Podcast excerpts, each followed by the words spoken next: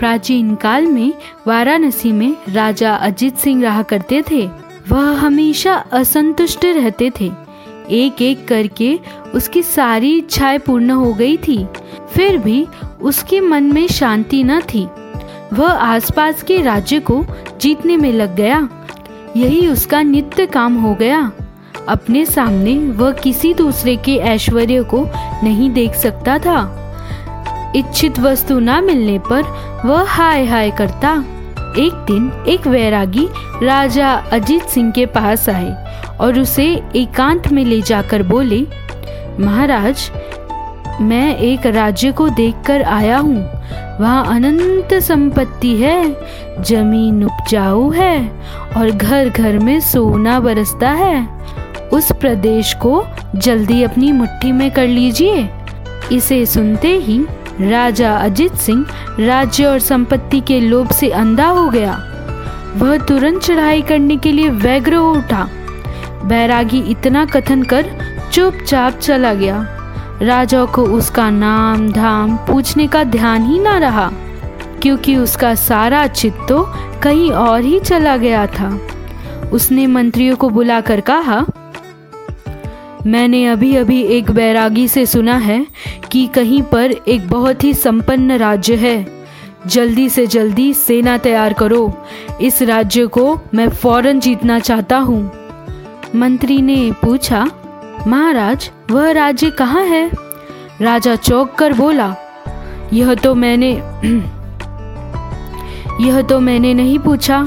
वैरागी जानता है। वह उसे अपनी आँखों से देख के आया है। उसी से पूछो, वह बाहर खड़ा होगा। मंत्री ने वैरागी को बहुत खोजा, लेकिन वह ना मिला। वह लौटकर राजा से बोला, महाराज, वह तो न जाने कहाँ चला गया। सारे नगर में ढूंढ डाला, पर कहीं उसका पता ना चला। राजा की छाती पर मानो वज्र गिर पड़ा। वह छटपटा उठा और बोला हाय, वह चला गया और मैं चला गया।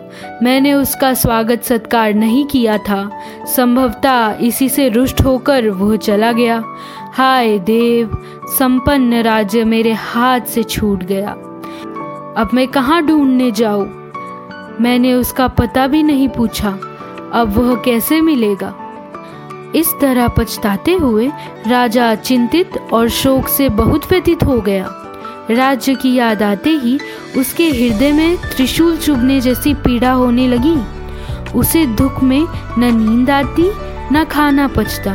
धीरे धीरे मानसिक व्यथा के कारण उसे भयंकर अतिसार हो गया। वैद्य ने बहुत इलाज किया, लेकिन जो जो दवा की त्यो त्यो रोग बढ़ता गया।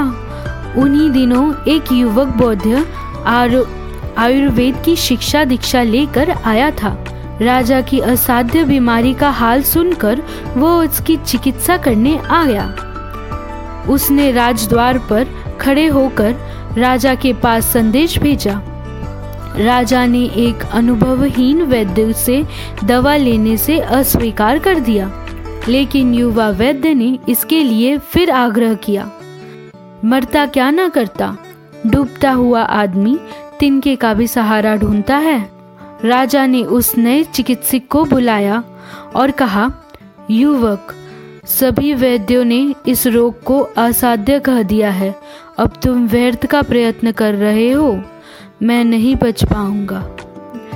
युवा वैद्य ने धैर्य पूर्वक कहा, महाराज, घबराने की कोई बात नहीं है।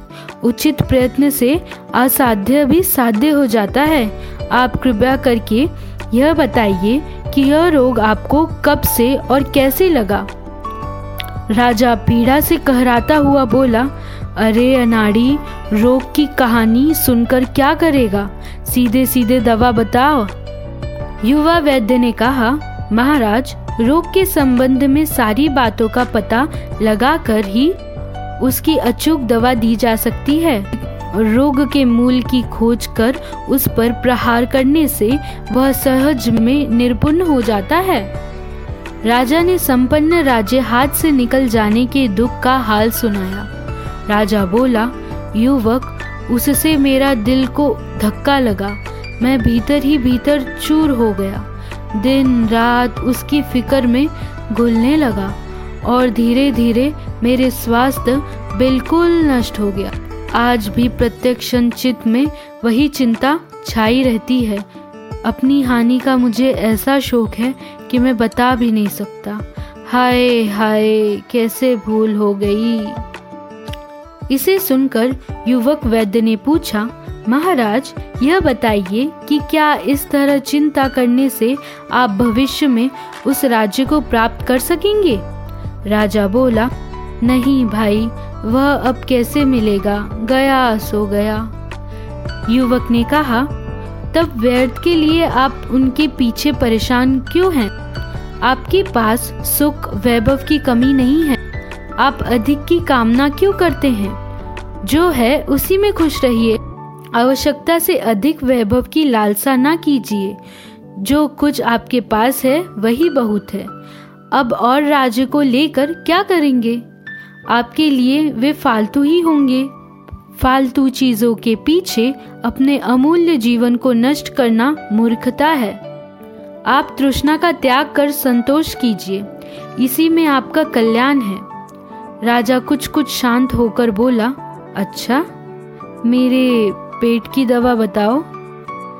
युवा वैद्य ने कहा, यह पेट का नहीं, मन का रोग है।